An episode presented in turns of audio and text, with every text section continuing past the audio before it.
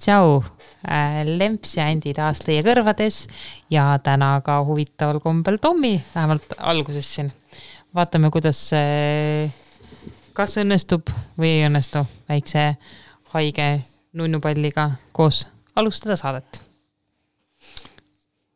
tahtsin öelda, et õnnestus, said sellega väga hästi hakkama peale selle, et sa oled väga hea ema, oled sa ka väga hea eh, sissetutvustaja, kui sul on beebi süles ma tänan sind, see on väga armas sinust. Eh, ma tunnen viimasel ajal täiega, et ma vajan su eh, komplimente, ma vajan su. peale selle, sa oled väga ilus.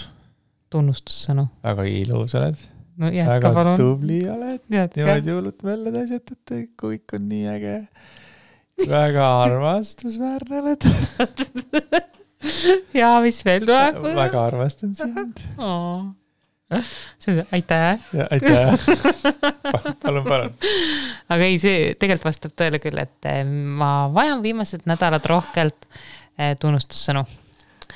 Eh, see on kuidagi see, mis. sa oled väga hea kunstnik, väga hästi laulad, väga hästi mängid pilli, vahetad rehve vahetan rehve.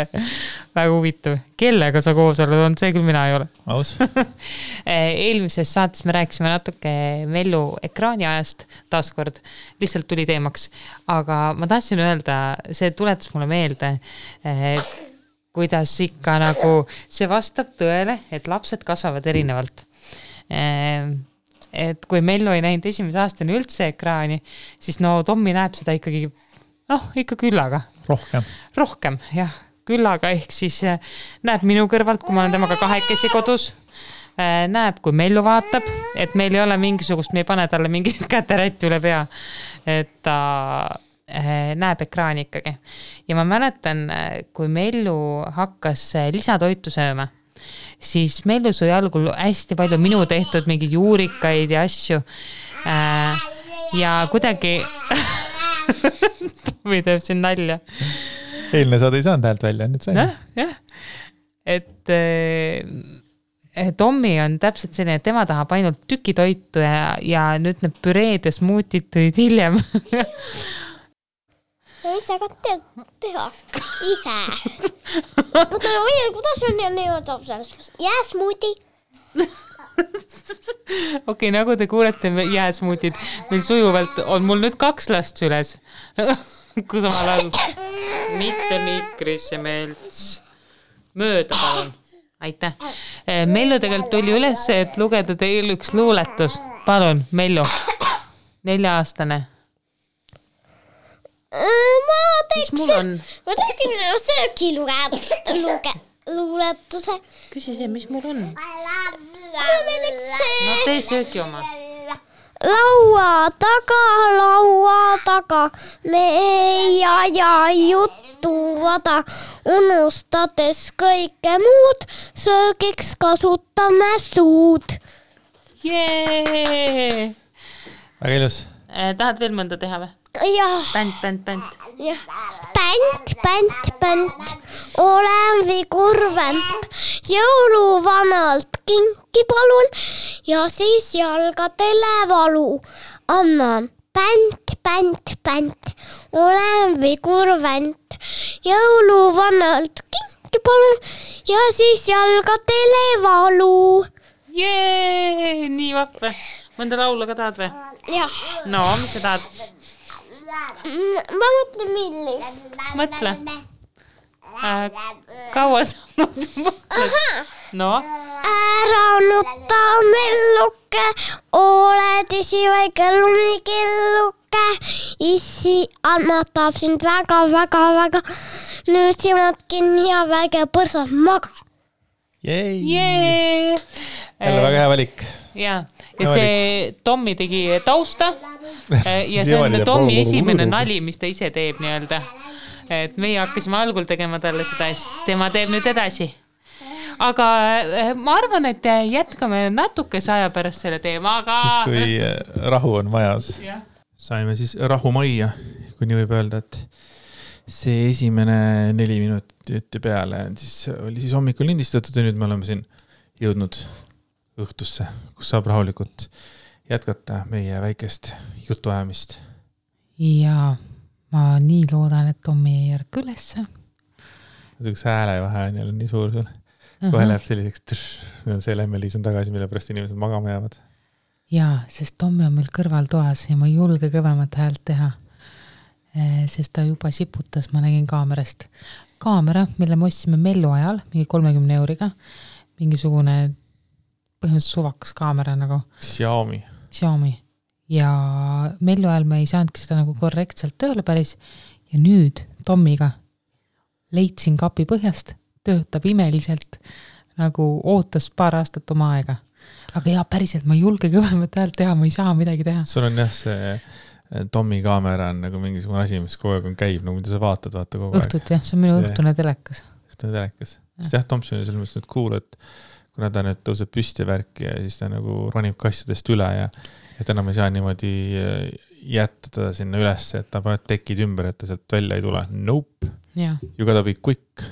ja, ja rääkides, rääkides Tommist, mul jäi enne pooleli, ma tahtsin nagu rääkida tegelikult kahe lapse erinevusest, mis on äärmiselt tore, aga huvitav lapsevanemana jälgida äh, näiteks äh, ma mäletan seda, et Mellul umbes samas vanuses me tõstsime juba tal selle voodivõre Mm, tema enda voodivõre ülesse ja ta maga-, hakkaski magama nagu esimesi kordi oma voodis. mitte küll tervet ööd, ma ikka toitsin teda öösiti või mingi süsteem meil seal oli kuidagi mul see lahendatud. põlvili tõstsin teda vist üle voodi ääre. Tommiga ma ei saaks never ever seda teha, nagu Tommi vajab palju rohkem lähedust.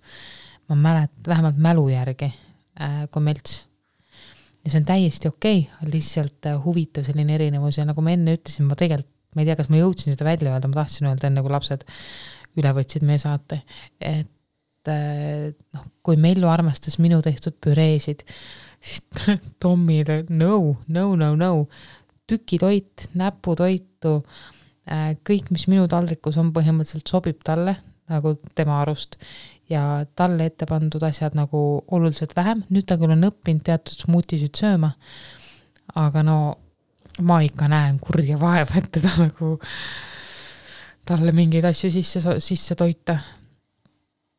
et eh, noh, lihtsalt äh, huvitav jälgida, ei ole lapsed ühesugused ja ei saa täpselt sama nagu sada protsenti sama kasvatust vist. aa, seda ma vist enne ütlesin, on ju, et Tomson, aa jah, näeb rohkem ekraani mm. -hmm. rääkides sama kasvatusest, jah tuli meelde. jaa, ei saa ja ei tohigi jah, neid võtta samamoodi, kuigi see on ikkagi see, et aa, meil oli nii, nüüd Tommiga võiks samamoodi minna, aga näed, ei lähe. ja see on täpselt see, et ma arvan täiesti kindlalt, et Tommi hakkab kõiki asju palju kiiremini tegema. Ja praegu me näeme juba, et kuidas ta praegu juba püsti on ja ma olen täiesti kindel, et ta juba siis, kui ta kümnekuune on, ta juba kõnnib mine sa tea ja pluss veel see, et mina näen, kuidas ta Mellu mänguasjadega mängib mm. -hmm. Mellul on üks käpapatrulli valvetorn, kus saab kutsusid alla lasta. ja ta reaalselt, äh, ta oskab panna sinna kutsa peale, et nagu alla lasta ja vaadata silmadega, ma ei mäleta, et Mellu selliseid asju oleks teinud. kas tal ei olnud selliseid asju? jah, sest keegi ei näidanud talle etteotsaselt niimoodi, ärge saage valesti aru, mul on kogu aeg tunne või noh, mul oli tunne, et ma kogu aeg mängisin, aga nagu mitte sedalaadi mänge lihtsalt Äh, et selles suhtes on äge nagu seda arengut näha, et erinevad asjad arenevad ja see on väga lahe. mänguhimuline Lemmeliis? olin tõesti, nüüd on äh, vähemaks jäänud seda mänguhimulisust. tahaks, et minus oleks seda rohkem, aga kuidagi ma pean endale pidevalt meelde tuletama, et Melts on laps. ma ei tee nalja, nagu see on, see on nii see on nii veider, kuidas nüüd, kui on nagu väiksem laps juures, beebi on juures, siis ta, Mellu tundub veel suurem. ja ma nagu iga päev kogu aeg korrutan endale, et ta on laps, ta ju alles areneb, ta on laps. et ma ei ootaks temalt nagu mingisuguseid suuri asju või ma ei tea, mingit, kas või mingit nagu metsikut koristamist, et äh, ma tahan, et laps oleks kaasatud igapäevategevustesse ja ta tuleks ja toimetaks minuga koos, aga see ei tähenda seda, et tema peab üksinda kõik, ma ei tea, kõik asjad kogu aeg ära panema mm. -mm. et ma olen lapsevanem, minu ülesanne on teda aidata ja kui ta, eriti kui ta küsib abi, sest ta tegelikult oskab küsida väga ilusasti abi. kui ta küsib abi, siis ma lähen alati võimalusel appi kohe alati ei ole seda kohe võimalust, mõnikord on vaja veidi oodata ja siis ma lähen appi. aus. kui ta lihtsalt jaurab, jah, kui ta lihtsalt jaurab, siis ma, siis ma võin olla ikka väga konkreetne. Davai, sellised äh, mõtted siis selle konkreetsuse kohta. aga kas ma mõtlesin, kas mul on lisada selle koha pealt. ma just tahtsin küsida sult, et kas sina nagu oled märganud mingeid erinevusi nagu, ma ei, mitte kasvatuslikus osas, aga lihtsalt nagu mingit sellist kasvõi arengulist osa nagu mm. lastel erinevat? ma ei mäleta mitte midagi aus. nagu null mälestust on sellest, et kuna Mellu tegi neid või noid asju, eks ole, et, et äh, ei, ei mäleta kindlasti, ma lihtsalt jään selle juurde, et ilmselgelt Tommy hakkab kõike tegema kiiremini, sest ta tahab nagu jõuda samale levelile mm. -hmm. kõndimised, äh, käputamised, ma ei tea, istumised. Tal on äge eeskuju, tunnistage, tunnistagem ausalt. ja lastel on ägedad vanemad vanemad, kes käisid duaalmassaažis uh.. Uh toalmassaaž. ütle veel midagi seksikat. no vanad käisid toalmassaažis, siis neid masseeriti. ei, see oli vahva kogemus selles mõttes, et mina kinkisin sellele Lempsile jõuludeks ja meie siis nagu käisime toalmassaažis täpselt minu sünnipäeva, noh, okei okay,, minu sünnipäeva päeval siis, ütleme mm -hmm. niimoodi. ja kõik see oli selline tore, läksime sisse Äh, seesama naine, kes äh, mulle selle toalmassaaži müüs, oli ka seesama, kes seal oli. Äh, no kes, kes ka võttis vastu meid, vaata. massöör või? ei. see, see, kes registratuuris. registratuuris jah ja, ja.. hästi veider oli osta seda, mäletan, et selline, küsin täpselt, mis see täpselt tähendab. Siis ma ütlesin, noh, see peab. ja siis see oligi. vähe õpitud tekst või? ja, ja siis siukse naeratas, mis nagu tegelikult nagu ei ole päris naeratus, vaata. ahah, okei okay.. aga oli et siis ma proovisin veel nagu midagi küsida, siis sealt, siis vaatasin siukse näoga lihtsalt. okei okay. kõik see oli hästi nii veider. siis me läksime, praegu läksime sinna siis ta, täpselt sama näoga.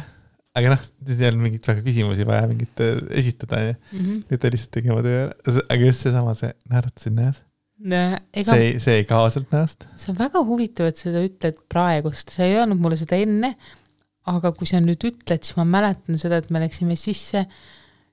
Ja siis mul oli nagu veits tekkis see tunne, et et kas me oleme ikka nagu, mitte nagu õiges kohas, aga kas me oleme oodatud, et selline nagu jah, tal oli selline nagu fake naeratus. full, full, full ma ei tea, kas lihtsalt hommikust tööl läheb, kleebib selle näo ette endale ja siis nagu laseb sellega päeva lõpuni, et. valus hakkab. just, aga siis ilusasti panime äh, ülariided ära, siis juhatati meid ilusasti kabinetti, kus siis nagu äh, kaks massööri siis ootasid meid. Äh, meil lubati riided ära võtta ja siis olime seal kõrve, kõrvuti, olime nende massaažilaudade peal kõhuli, pead olid ilusti sees proovisime, kas me saame kätest kinni hoida, saime küll. Ehm, ja siis tulid massöörid, hakkasid ma masseerima, minu massöör oli mees, sinu massöör oli naine. ta ütles mulle teie kaks korda, ma ütlesin, et äh, läheme sina peale üle, ta ütles, et olgu. ja siis hakkas massaaž pihta. hakkas õrnalt pihta, õrnad puudutused ülevalt. Küsis ka, kas on mõni koht, kus mul valutab, sest jala selg on natuke õrnakene sealt tegi natuke tugevamini, aga jah, tegelikult siiski enamasti võiks selle kokku võtta selline sihuke tund aega mõnusat äh, nagu silitust kerge sihukese survega mm. -hmm. ja siis ma mõtlesin kohe selle peale, et kui me seal olime, see hakkas käima, paar minutit oli käinud, siis Lemps hakkas rääkima minuga. Saati, et Andy ja et, et muidu ometigi äkki massöör arvab, et ma temaga räägiksin, mõtles Lemme, ma eeldan peast. ei. ja siis äh, nagu Lemps proovis rääkida rääkis natukene, ma rääkisin vastu, natuke aega oli vaikus, ma mõtlesin, et huvitav, kas Lemps hakkab uuesti rääkima, sest äkki ta arvab, et ta peab, et ta peab rääkima. siis Lemps hakkab uuesti rääkima siis ma mõtlesin, et, huvitav, kas sa arvad, et sa pead rääkima või et, või et mis, ma korra mõtlesin tegelikult, küsin ise ka nende käest, et kuidas see, kuidas see tavaline casual siin on, vaata mm. -hmm. nagu, et kas siin, kuidas siin see asi käib, aga ma lõpuks ei jõudnudki sinna, igatahes lõpuks üks hetk oli meil, meil Lempsiga oli mõlemal vist nii hea, et meil ei olnudki enam vaja rääkida, siis kui me selili ära keerati, siis oli niimoodi, ah kui hea oli jah, siis tuli Nii unekas ka peale. tegelikult ma lihtsalt tahtsin juttu ajada, sest ma tundsin, et ma ei taha nagu täielikus vaikuses olla. ja, ja, ja, aga vähemalt sa tulid sellega kaasa. muidugi ma tulin kaasa, kus ma jätan siis sinna üksinda sinna Pealegi. vä- väänlema. jah, no thank god on ju. ja pealegi, kui ma äh,, ma ütlesin nagu paar korda, et väga mõnus on nagu, et aitäh või midagi säärast, midagi säärast. see massöör lihtsalt ainult naeratas.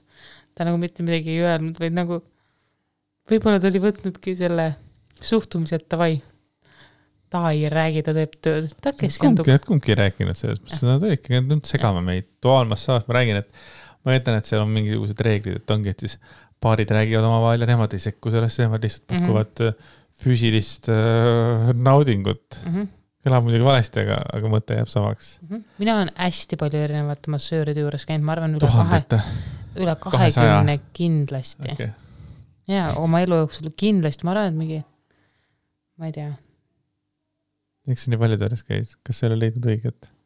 ei, mitte seda, vaid eh, kuna mul on see lapsepõlves oli see puue, siis mul olid lausa näidustatud massaažid, sellepärast et massaaž lõõgastab mu keha ja okei, ja ma olen väga paljude füsiote juures ise käinud äh, siis nii-öelda, kui ma sain täiskasvanuks, siis kadus ju puue ära ja rehabilitatsiooniplaanid kadusid mul ära.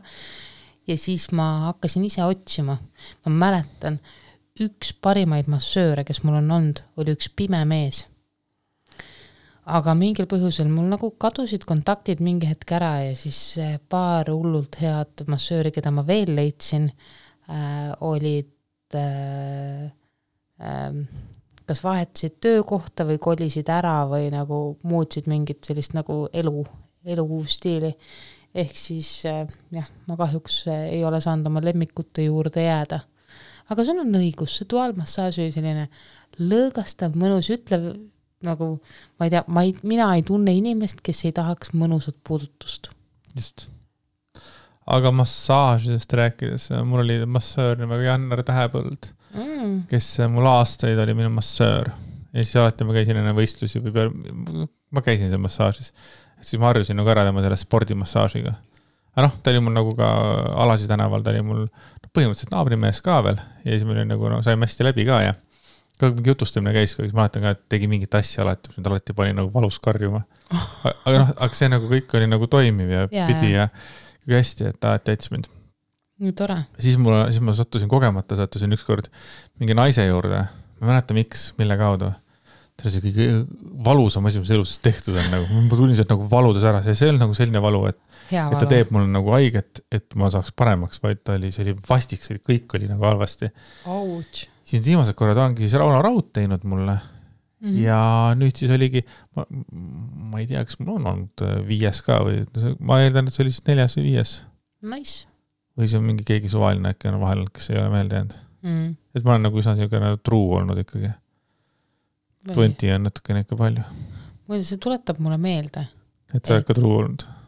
seda ka, aga üks minu lemmikmassööre, üks naisterahvas, kes tegi ka selliseid aroomimassaaže ja, ja oi, need on mõnusad, siis tema äh, ja ta on ainuke inimene, kes ma olen näinud seda teinud, et kui sa heidad massaažilauale pikali, siis äh, mina ei tahtnud alati olla silmad kinni, mulle meeldib küll massööriga lobiseda, aga ma nagu ei tahtnud alati olla silmad kinni, ma hoidsin silmi lahti.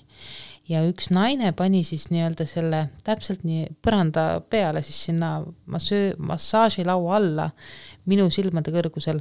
Oli üks lillekompositsioon. ja minu arust see oli nii geniaalne ja nii armas, sest enamasti, mida sa näed massaažilaual pikutades, kas oma käsi või mingeid juhtmeid või a la mingit tolmurulli põrandal või nagu, nagu mingi asi seal on, mida sa nagu ju vaatad, kui sa silmad kinni ei ole parasjagu. aga tema pani lillekompositsiooni ja, ja kliendina see oli kuidagi nii ilus. mulle meeldivad sellised dekoratiivsed asjad. vaata, mis mulle mõjus. ja see on ainult üks massöör nendest kõigist kümnetest, kes mul olnud on. aus, aus. Aga näiteks äh, ma tunnistan, et füsioterapeudid sageli oskavad nagu minu äh, sellest insuldist tulenevate tagajärgede osas nagu lõõgastada mu äh, keha rohkem. aga igasugune puudutus on nagu fantastiline. et äh, ma ei tea, miks, ma mõtlesin selle, et äkki Tommi pärast, et ma nii palju Tommit kannan, aga mul olid seekord äh, käed tohutult valusad. Enamasti mul on sääred valusad, seekord olid käed. nagu käte massaaž oli valus. aga hea valus, mitte halb valus. siis meil oli massaaž oli ära, siis läksid korraks välja, et me saaksime ennast riietada ilusti. siis ma ütlesin Lemmele, ma teen tüübile nukke. teed, teed. ja ma teen nukke talle. tee, teed. siis tulime välja, siis tänasime massööri ja siis ma ütlesin tüübile, no pann nuki ka. ja pani ilusti see tüüp tundus väga õnnelik olevat vähemalt no.. tundus selles suhtes nagu armas inimene nagu, et, et noh, tuli kõigega kaasa, mis sa seal. no ma tekitasin talle turvalise õhk, õhkkonna. jah, ma loodan ka. ja siis me läksime Lempsiga sushit sööma mm.. ja siis me sõime sushit nagu kaks väikest sushi nägu. appi, kui hea oli sushi. halb ei olnud mm. -hmm. eriti praegu, vaata, ma olen nüüd, kaua ma nüüd olen, kaks kuud ja kümme päeva umbes mm. -hmm. olen siis teadlikult toitunud ja kaal on ilusasti alla liikumas ja liikunud, praegu on juba üle kümne kilo. veidikene on läinud alla ja ma jätkan sedasama teed. Mm, ja see on väga õige otsus olnud, aga noh, sinna vahele need päevad, kui ma luban endale, ongi noh, sushit ja tegin siin mitmel korral täidetud, täidetud pitsat Andi sünnipäeva puhul ja oh, küpsisetort, mis ma tegin. joh, Heidi, see oli nii hea. minu arust ma sain ise rohkem kui külalised. jõhkralt hea nagu. jah, need on toredad hetked, ma nagu hindan neid toite nüüd veel rohkem. seda ma räägingi, kogu aeg olen rääkinud. ja jätkuvalt ma ei tee vahet, kui ma vaatan ennast ülevalt alla kes teab, see teab. Ülevalt ja, alla, ma ei teab, näe arvan, endal kes, vahet. Need, kes nagu saateid kuulavad, küll nad teavad, et siis paar inimest oli veel solidaarsuse märgiks äh, vastanud mm.. et vaatavad ennast ülevalt alla. väga tublid olete. jah, riietes ma näen vahet, aga eh, noh, riideid selga pannes, aga visuaalselt ma ei näe ise vahet. Õnneks ma mm. sinult olen nii palju ikkagi välja saanud, et, et, et sina näed mingit vahet. jah, ei, vahe on kolossaalne. Lihtsalt ongi see, kuna me igapäevaselt oleme nagu äh, nagu me oleme, siis seda kolossaalsust ei näe niimoodi, et mm. -hmm. et äh, äh ma tahtsin vahepeal uut autot osta. ka üks selline huvitav, huvitav lugu oli mm. -hmm. käisime sõitmas ja olin väga hyped olin ja siis käisime teist korda veel sõitmas. ja siis juba peaaegu lõime juba käpad. ja siis äh, natuke hinnaga läks, äh, me ei jõudnud päris sinna kokkuleppele, aga siis mõtlesin, et okei okay,, et laseme siis üle ka auto vaadata ja siis mul automees, kellele ma helistasin, kus ma lasen vist autod üle vaadata, kui ma ostan. siis ütles okei okay,, aga sellel autol on nagu, minevik on kahtlane. seal toimus mingisugune, auto oli maha kantud siin eelmine aasta ja, ja, ja siis kuidagi mingi omanikuvahetus oli toimunud, mingisugused asjad olid toimunud sellised natuke kahtlased. ja siis vaatasin natuke veel seal ja siis tuli veel välja, et seal on veel paar kõksu olnud, et siis oli kaks kõksu ja siis üks mahakandmine aga et auto oli tehtud nagu ideaalselt korda selles mõttes. aga otsustasin seekord äh, selle kasuks, et, et ei osta endale autot või noh, meile autot, mille minevik tundub äh, kahtlane, rääkimata sellest, et ma tean, et paari aasta, paari-kolme aasta pärast ma tahan nagunii auto jälle välja vahetada, et siis, äh, see mahakandmise asi jääb, see märk jääb sinna külge ja võtsin otsuse vastu, et ei osta seda. aga auto oli fucking ideaalne mm. -hmm. kõik temas oli ideaalne. mul on nagu kahju sellest, et, et noh, selle naisterahvaga tegelikult sai väga hea nagu klapp ja, ja kuidagi nagu mul alati jääb selline nagu sotsiaalselt jääb nagu mingi okas hinge või kuidagi mm. nagu selline vastik tunne, et noh, pekki küll, et noh, tahtsime ära osta, aga siin on minu arust mõlemapoolselt on nagu nagu veits jama, et jama on see, et meie ei taipanud enne, kui me läksime teist korda juba autot vaatama, ei taipanud äh, seda minevikku üle kontrollida. nii palju asju toimus, lihtsalt see oli vahetult enne Andy oppi ja ja Melts oli juba haige ja no igatahes, siin tuhat põhjust on ju, vahet ei ole, mis need põhjused on. aga no meie ei taipanud seda teha. ei no mõttes, et ma ju ei teagi, mida see tähendab, see, kui ma vaatan sinna ja näen, et arvel on võetud eelmise aasta seal see noh, see taustakontrollis, et ta on eelmine aasta võetud arvele või mis iganes.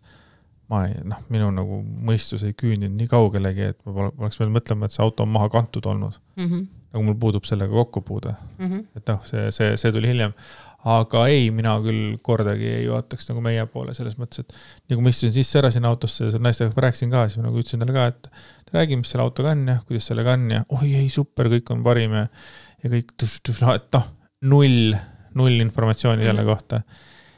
et äh, ma ei tea nüüd äh,,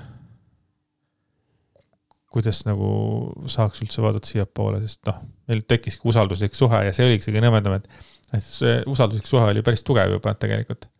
ja siis oligi, et okei okay, tehtud kõige olulisema asja rääkimata, miks kümme kuud tagasi auto kuradi maha kanti põhimõtteliselt mm. -hmm. täpselt, seda, seda nagu teemat sai mitu korda nagu mainitud, et ikka väga hästi hoitud ja mm, -hmm. ja nii nagu tõesti, et noh, korras ja puhas ja kõik on ju. ja oligi. Ja oligi jah. ja ma usun, et see auto oligi ja. väärt auto, aga lihtsalt äh, mitte sellise minevikuga.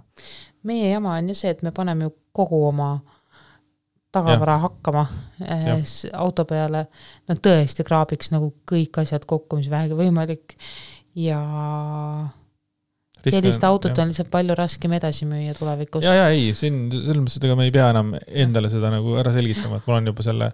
pluss. juba kurbuse ära tundnud, et. oled jah väga hea. pluss üks asi veel, nagu minul tekitas küsimärke see, kui oli kirja pandud, et suvel tehtud õlivahetus ja siis see oli ainuke asi, mida see naisterahvas ütles, et, et õlivahetus oleks vaja ära teha.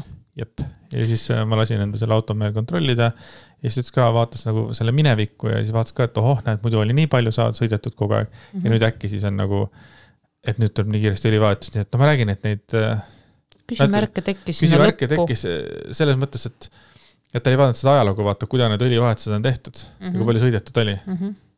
ja siis äkki nüüd siis äh, poole aasta pärast juba uus, et ma ütlen, et neid asju seal oli äh,, oli, aga jah. jah lihtsalt noh, millest on kahju, on ikkagi, korraks tahaks öelda, on see, et see tohutu aeg, mis me sinna alla panime ja see, et ma tundsin, et me leidsime lõpuks auto. no mm -hmm. mitte lõpuks, vaid ma tundsin, et ma leidsin sellise auto, millega ma ise tohutult ka oleks nautinud mm. -hmm. ma vahest. BMW, just saying mm. -hmm. ma vahest nagu äh,, mul on võib-olla tunne, et inimesed, kellel ei ole lapsi, võib-olla ei mõista seda päriselt nii Äh, aga noh äh,, nagu sellel müüjal see naine ütles vähemalt, et tal ei ole lapsi, et tema ei, nagu sellest ütles ära, aga me läksime mõlemad korrad nagu lastega koos vaatama. ja teinekord veel haigete lastega tegelikult, kes jäid küll autosse, aga noh, kõik tuleb ajastada, et Tommy ei suudaks tuttu jääda, jääks tuttu, ei röögiks autos, et Mellu oleks lõbustatud, et tal ei hakkaks halb ja nii edasi ja nii edasi ja nii edasi. et tegelikult nagu lastega koos minu arust selliseid asju teha, nagu vaatama minna, on äh, suur samm. see ei ole midagi nüüd ületamatut, lihtsalt see on suur samm ja seda enam nagu tahaks, et inimesed äh, või et see kuidagi see protsess käiks nagu loomulikult ja pigem efektiivselt ja kiiresti mm.. aga võib-olla ongi, me ootasime lihtsalt liiga palju või lootsime. jah. ega endale tuleb kõike otsa vaadata, mina arvan. mitte nagu selles, et midagi, keegi oleks hullult katastroofiliselt valesti teinud, ei, lihtsalt asjad kuidagi jooksid kokku ja noh, lõppkokkuvõttes see auto ei olnud meile mõeldud, aga nüüd me mõnda aega paneme jälle selle auto vahetuse teema kõrvale, tallele. tallele nii kaua vähemalt, kuni Andy taastub ja siis meil tõenäoliselt vaatame ja otsime edasi, sest meil on vajaduspõhine see veidikene see uue masina soetamine, et tegemist ei ole lihtsalt lõbu, lõbu asjaga. kuigi auto on üks paras lõbuasi on või? no ma ikkagi tunnistagem ausalt, mul on teda vaja, et liikuda kergelt jaa, ühest kohast teise. jaa, aga ta ikkagi võiks olla ka nagu lõbus seda küll. iga kord, iga kord kõnnid ikkagi tuppa, siis vaatad talle auto järgi või lähed istud autosse ütled, oo, that car. aa, sa oled, ja, ja sa oled seal kohas õigus. ma olen see vend ikkagi veel. jah, sinust on saanud see vend mm,. Skirokoga olime samamoodi tegelikult. ma mäletan, et kui me Mellu oli väike, me otsisime uut autot, siis äh, kui me selle Volksu ostsime, Volkswagen Passati, siis nagu meie standardid olid väga madalad, aga peaasi, et auto sõidab mm,. oligi no põhimõte on ju. ja siis nüüd, kuidas me nagu juba mõne aastaga on meis see, et oo, tahaks nagu midagi ägedat või nagu midagi mm, -hmm. kus tunda ennast ka hästi, mitte lihtsalt see, et turvaline pereauto, nope mm, -mm. meil on ikkagi nagu mingid nagu juba standardid seal all. Mis on veidi rohkemad kui see, et lihtsalt sõidaks. just. Mm. -hmm et äh, valik on palju laiem, mille vahelt valida, aga võimalusi on nagu palju vähem. Mm.. selline, et äh, jah, mul on seda teemat, me oleme Lempsiga nagu omavahel nii palju arutanud, ma isegi vist ei viitsi täna sinna nagu minna, et meil oli ka väikene komplikatsioon ja arutelu selle koha pealt, et et noh, tead, ma ei viitsi sellest, sellesse jääda kinni, aga võime teisest komplikatsioonist rääkida. räägi meil komplikatsioone tuleb ette. komplikatsioone tuleb ette, jah. selles mõttes, et noh, võib-olla pigem sina oskaks paremini äkki rääkida sellest, mis nagu sul toimus, aga, aga, aga asi sai alguse täpselt üks öö enne, kui ma operatsioonile läksin. et äh, Mellu jäi haigeks äh,, Tommy oli ka tapvan öösel. ja siis Lemps seal oli vihane ja närvis ja, ja siis ta ütles ühe lause. kas sa mäletad ka, mis sa ütlesid? täpsemalt?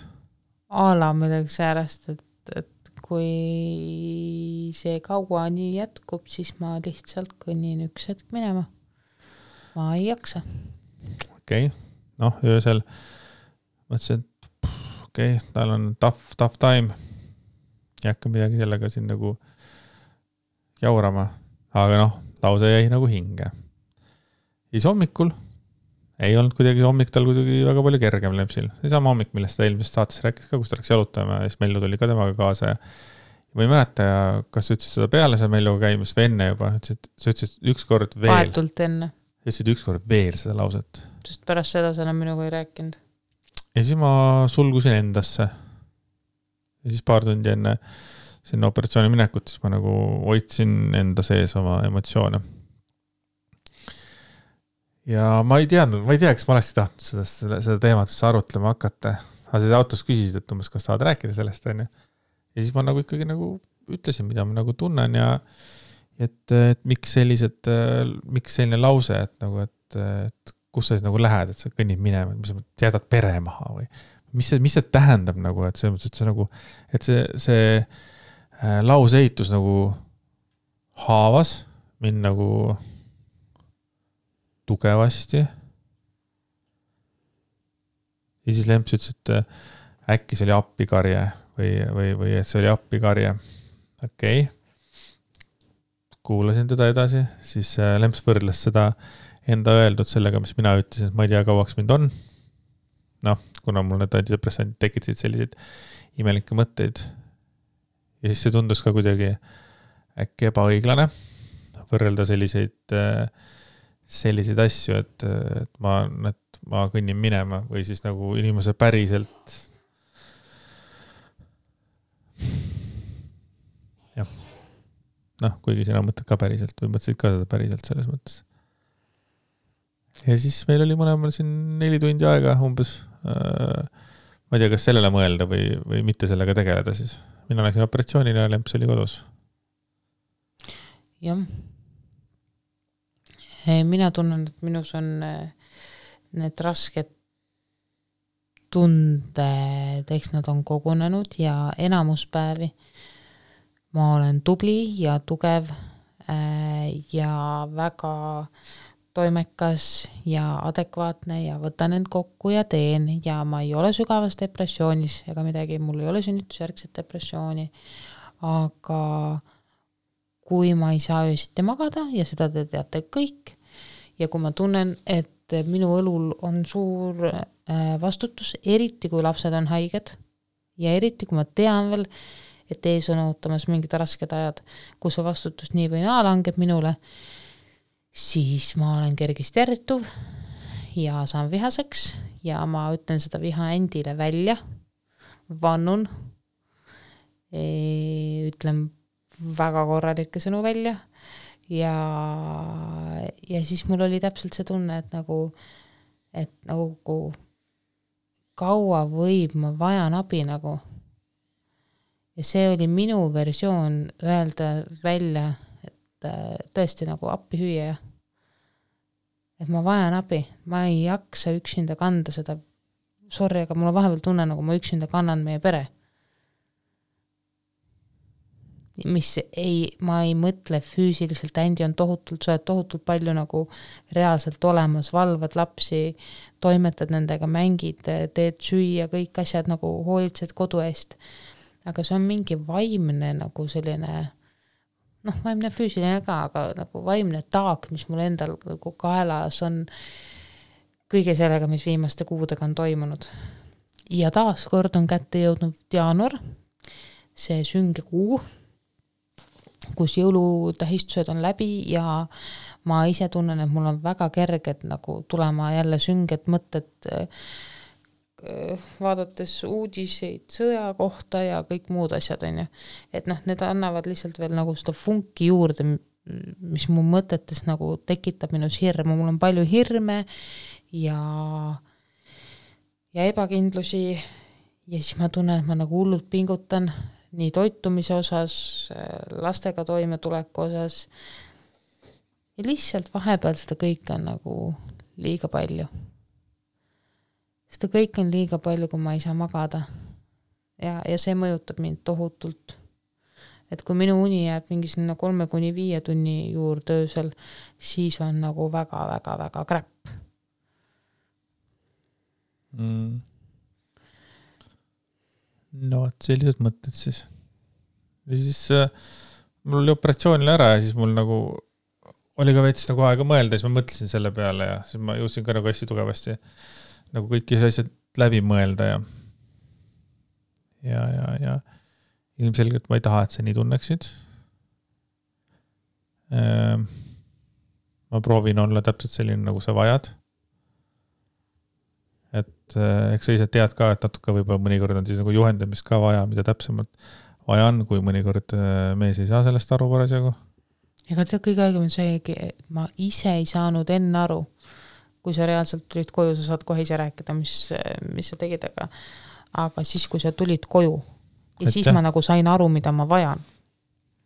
et minu eesmärk on ikkagi jätkuvalt eh, teha sind ikkagi õnnelikuks ja hoida sind kõige õnnelikumana nii palju, kui ma oskan vähemalt selles mõttes. ja siis äh, tulin, jah, tulin siis sealt operatsioonilt koju. et äh, siis äh, käisin, käisin korra lillepoest ka läbi ja siis tulin koju ja siis tõin Lemmele ühe kollase roosi. kas see valge ei ole või? valkes kollakas. valkes kollakas. kolla, kollase nime all on ta ikkagi ja siis äh, niimoodi selja tagant võtsin selle välja ja siis ütlesin talle ka, et ma tahan olla selline mees, nagu, nagu talle vaja on. ja et ma väga hindan kõike, mida Lemps teeb, kuidas ta on. Äh, ma sain sellel hetkel aru, et ma, kui väga ma vajan tunnustussõnu ja lihtsalt seda, et sa nagu kallistaksid mind ja ütleksid, et kõik saab korda sest ähm, nagu me oleme ka varem öelnud, väga lihtne on igapäevaelu toimingutesse nagu jääda kinni ja, ja ja mitte seda teineteisele, neid lihtsaid kallistusi, mis võivad olla tohutult pinget maandavad. ja seda tõesti, et nagu mitte lihtsalt öelda, et, ma armastan sind, vaid tõesti, et ma olen su jaoks olemas, me saame kõigest koos läbi, noh, et sa oled imeline inimene, ma tahan sinuga koos olla. et see kõik on nagu nii oluline. ja ma mõistsin, et ma väga vajan neid tunnustussõnu. Ja seda tähelepanu, et ma vajan nagu sinu tähelepanu. pluss veel tegelikult oli sellel päeval ka see, et äh, Andy läks, viisin ta lastega koos siis haiglasse ja ma pidin talle minema lastega koos järgi ka, jep, nende haigete lastega. meil oli süsteem välja mõeldud. aga aeg muudkui läks ja läks ja läks ja siis kell oli juba pool neli. ma mõtlesin, et no joh, ei tea, et kuule, see päevakirurgia pannakse juba kinni, nagu et nagu, et mitte ühtegi seda nagu äh, infot ei ole, kus sind kätte saada. sind vaatasin, et sa olid mingi neli-viis tundi tagasi olnud active telefonis, sind nagu kätte ei saa. Davai. no ma eeldasin, et sa oled kusagil ärkamistoas, mida sa vist tegelikult kolid, aga helistasin ühte osakonda, guugeldasin muudkui seal põlve otsas telefonis, guugeldasin kogu aeg, et noh, kuhu telefonile helistada helistasin ühte kohta, helistasin teise kohta, helistasin kolmandasse kohta kliinikumis. Õnneks nagu kõik, kes vastu võtsid, sekretärid, õendusjuhid, vanemõed, keda ma sealt kätte sain, keegi ei osanud mulle anda telefoninumbrit, kust ma saaks päevakirurgia patsientide kohta infot. mitte keegi, nad kõik istusid äh, nagu arvutis ja otsisid ja nagu pakkusid, et noh, et äkki sa selle inimese käest saad täpsemat infot nagu täiesti haige, kuidas on see võimalik, no oma maja töötajad, keegi meist nagu ei leidnud seda infi ülesse. ja siis äh, samal ajal tõusis meil üle kolmekümne kaheksa viie palavik ja samal ajal Tommi nuttis ja see oli see päev, kus Tommi oli nagu esimene päev full haige. nagu ta lihtsalt aevastas, tatti lendas, nuttis, köhis nagu full nagu temaga väikses palavikus. ja siis ma lihtsalt mõtlesin, et no ei ole võimalik nagu päriselt ka, et nagu, nagu mida ma teen, mul ei ole Andy kohta mitte mingit nagu infot, kuhu ma lähen, mida ma teen. ja lõpuks helistasin äh, äh, ühele heale sõbrannale, kes töötab kliinikumis, kes läks reaalselt, otsis Andy füüsiliselt ülesse äh, ja aitas ta koju koos oma abikaasaga. Abikaasaga? abikaasaga elukaaslasega, sorry et äh, head sõbrad meil, nagu päriselt head sõbrad, sest ma nagu mu peas kogu aeg arvutasin, nii kaua Tommi magada saab, nii okei okay,, ta magab nüüd nii palju ära, selge, siis ma saan minna autosse, et minna endile järgi. kell tiksub, kell tiksub, ei ole nagu null infot. nagu see, see tegelikult oli nii nagu hull nagu kodus mõtlesin kogu aeg, et no mis nüüd saanud on, et huvitav, miks ei ole mingit infot et noh, Andy pole nii ammu laivis olnud, et tal peaks ju noh, et tõenäoliselt läks op kohe samal kellaajal ja nagu toimus kõik kiiresti, aga mis tegelikult sul seal toimus? tegelikult ei läinud üldse nii kiiresti, see ikka läks päris aeglaselt, et. no sa panid lihtsalt telefoni kappi ära või? ma panin telefoni kappi ära, siis ma helistasin, et telefon pannakse kappi ära mm. -hmm. ja siis pärast mul oli, et ei, võta ikka telefon, panna sinna ja siis panin teise kappi. Pärast siis, kui mingisugune, siis saad telefoni blablabla. aga minu arust tundub, et siis minuga ei läinud kõik nii, nagu vist pidi minema selles mõttes, et kui kaksteist pidi mul operatsioon olema, siis, siis ma ei tea, kas enne kahte üldse midagi toimus mm. -hmm. no see oli ka a la kahest poole kolmeni äkki oli ikka minu operatsioon ja siis oligi see ärkamisaeg ja siis ma olin seal ka mingisugune paar tundi olin seal ärkamistoas ja mm -hmm. noh, või mis iganes ajad need olid, et ma ei tea mm, -hmm. kuidas nad siis niimoodi üle jooksid või kuidas mina siis niimoodi jäin sinna viimaseks nagu veel viimaseks. Õnneks mingi viie-kuue vahel said ikka koju nagu reaalselt jõudsid koju mm. -hmm. ma isegi ei mäleta, mis kell oli, ma olin juba nii nagu ajataju kaotanud. siis, kui Malli, Kalli ära tegime sinuga, siis sa hakkasid nutma ja. aa, see ei olnud ainuke kord, ma nutsin terve õhtu eile. nutsid veel, jah. iga kord, kui ma sind kallistasin. jaa, sest ma olen, see on, see on midagi, mida ma olen vajanud nagu väga tugevalt. ja vajan jätkuvalt sellist äh, et kui mina ärritun, siis ma kuidagi nagu alateadlikult ma loodan, et sina maandad mind ja see on ikka väga ränk koorem tegelikult, mida teisele partnerile panna, sest sinu ülesanne ei ole mind maandada, ma peaks ise saama oma tunnetega hakkama. ei olnud siin jõulude paiku, ma rääkisin, et sina hoiad üleval kõik või? jah, oli jah. ja vot ongi üks hetk nagu ei jaksa, kõike on liiga palju, sest äh, see ei ole üldse süüdistus sulle, aga nüüd äh, lihtsalt see sa oled nüüd oma antideprekatelt äh, jälle koguseid vähendanud ja see on no nii suur vahe. sa oled nagu tagasi nagu, ma ei tea, kuidas sa ise tunned, aga minule kõrvaltvaatajana sa ei ole enam nagu elav laip, kes ringi kõnnib, sa vahepeal olid nagu lihtsalt noh, tõesti nagu veits zombi nägid välja. täna ma olen üsna elav laip, noh need kõik, et äh, ma tahan olla selline, nagu see vaja on ja siis ma täna olen põhimõtteliselt päev otsa. sul oli eile operatsioon, sa võid pikutaja, olla täna pikutaja, absoluutselt, sa ei tohigi püsti istuma jalaga palju. kindlasti oled, aga kuidas sa korra tunned ise, noh, sul olid väga sünged mõtted ka siin, kui sa veel täis äh, ravimite annuste peal olid. et äh, ka antidepressantide kõrvaltoime võivad olla väga, väga sünged mõtted. Aus. ei, ma teadsin seda, sain aru Mhm. sellest, ma ütlesin sulle ka ju. aga nüüd, kui sul see annus on jälle palju väiksem, kas sa tunned ennast ä- Jah. erksamana, elavamana, kas just rõõmsamana? erksama elama, seda näed sina rohkem, et ma tunnen ennast kogu aeg samamoodi, aga ei, mõtted küll oleme sellised, et täpselt noh, et äh, nagu mul ka psühhiaater ütles, jumal on siis ülitundlik äh, rohtude peale, that's it. ma olen ülitundlik, nii mingi väike muudatus on kohe on või see on Mhm. et noh, tund-, tundlikkus on mitte ainult äh, mitte ainult nagu mingisugune tundlikkustunnete või mingi nägemiste pihta, vaid just ka rohtude pihta, ma olengi vist ülitundlik iga, iga, iga asja pihta vist. nagu öeldakse, ülitundlikud inimesed. Ülitundlikud inimesed. Äh, kas sa, kas nüüd kogu selle situatsiooni vältel, mis meil siin on olnud viimased kakskümmend neli tundi, äh, kas sina oled enda jaoks ka nagu mõelnud, mis, mis on see, mida sina vajad minult? et äh, kui, kui mina näiteks mõtlen tagasi, siis tegelikult seda kvaliteetaega meil on koos olnud väga palju viimastel kuudel, aga see ei olnud see, mida mina olen vajanud, et tunda ennast äh, nagu hoolitsetuna või, või hoituna, et minu armastuse keel number üks oli hoopis midagi muud, millest ma sain ise eile õhtul alles aru. mida sina vajad? ma arvan, mulle piisab sellest äh,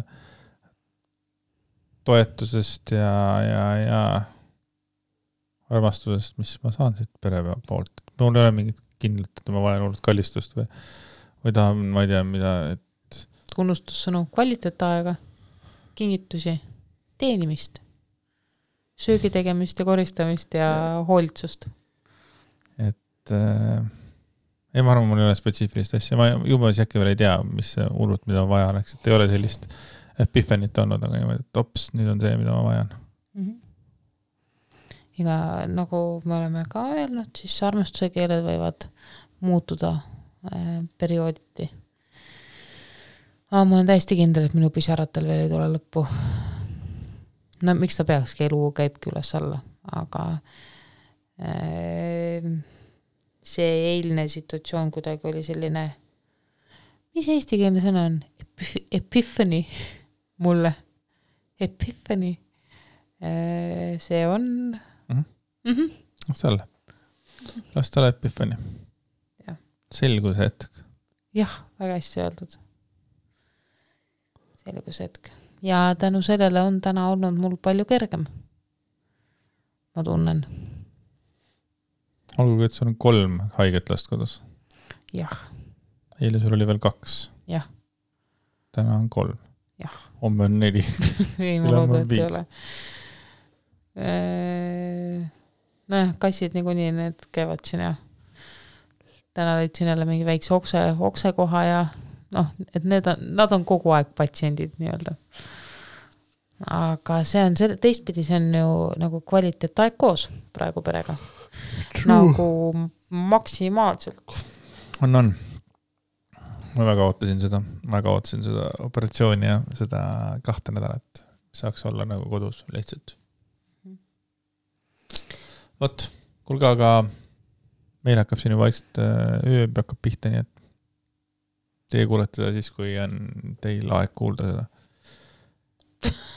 hea lause, aitäh, et te taas meiega olite. aitäh teile.